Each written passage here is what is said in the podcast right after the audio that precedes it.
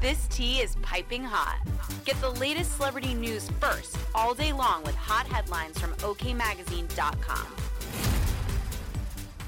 After Home Alone 2 director Chris Columbus claimed Donald Trump bullied his way into the movie, the former president, 77, hit back and said that was far from the truth. 30 years ago, how time flies. Director Chris Columbus and others were begging me to make a cameo appearance in Home Alone 2. They rented the Plaza Hotel in New York, which I owned at the time. I was very busy and didn't want to do it. They were very nice, but above all, persistent. I agreed, and the rest is history. That little cameo took off like a rocket, and the movie was a big success, and still is, especially around Christmas time, the businessman wrote via Truth Social on Wednesday, December 27. People call me whenever it is aired. Now, however, 30 years later, Columbus, what was his real name? Put out a statement that I bullied myself into the movie. Nothing could be further from the truth. That cameo helped make the movie a success, but if they felt bullied or didn't want me, why did they put me in and keep me there for over 30 years? Because I was, and still am, great for the movie, that's why.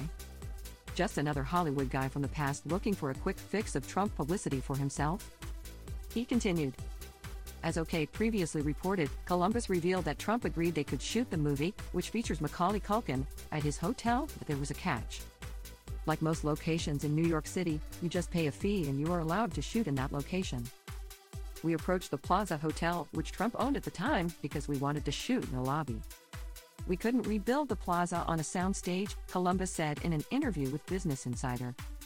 Trump said okay. We paid the fee, but he also said, the only way you can use the plaza is if I'm in the movie, Columbus explained. So we agreed to put him in the movie, and when we screened it for the first time, the oddest thing happened people cheered when Trump showed up on screen. So I said to my editor, leave him in the movie. It's a moment for the audience. But he did bully his way into the movie. Home Alone 2 Lost in New York released in 1992, two years after the original. This time around, Culkin's character, Kevin McCallister, has must find his way around the Big Apple while his family is in Florida.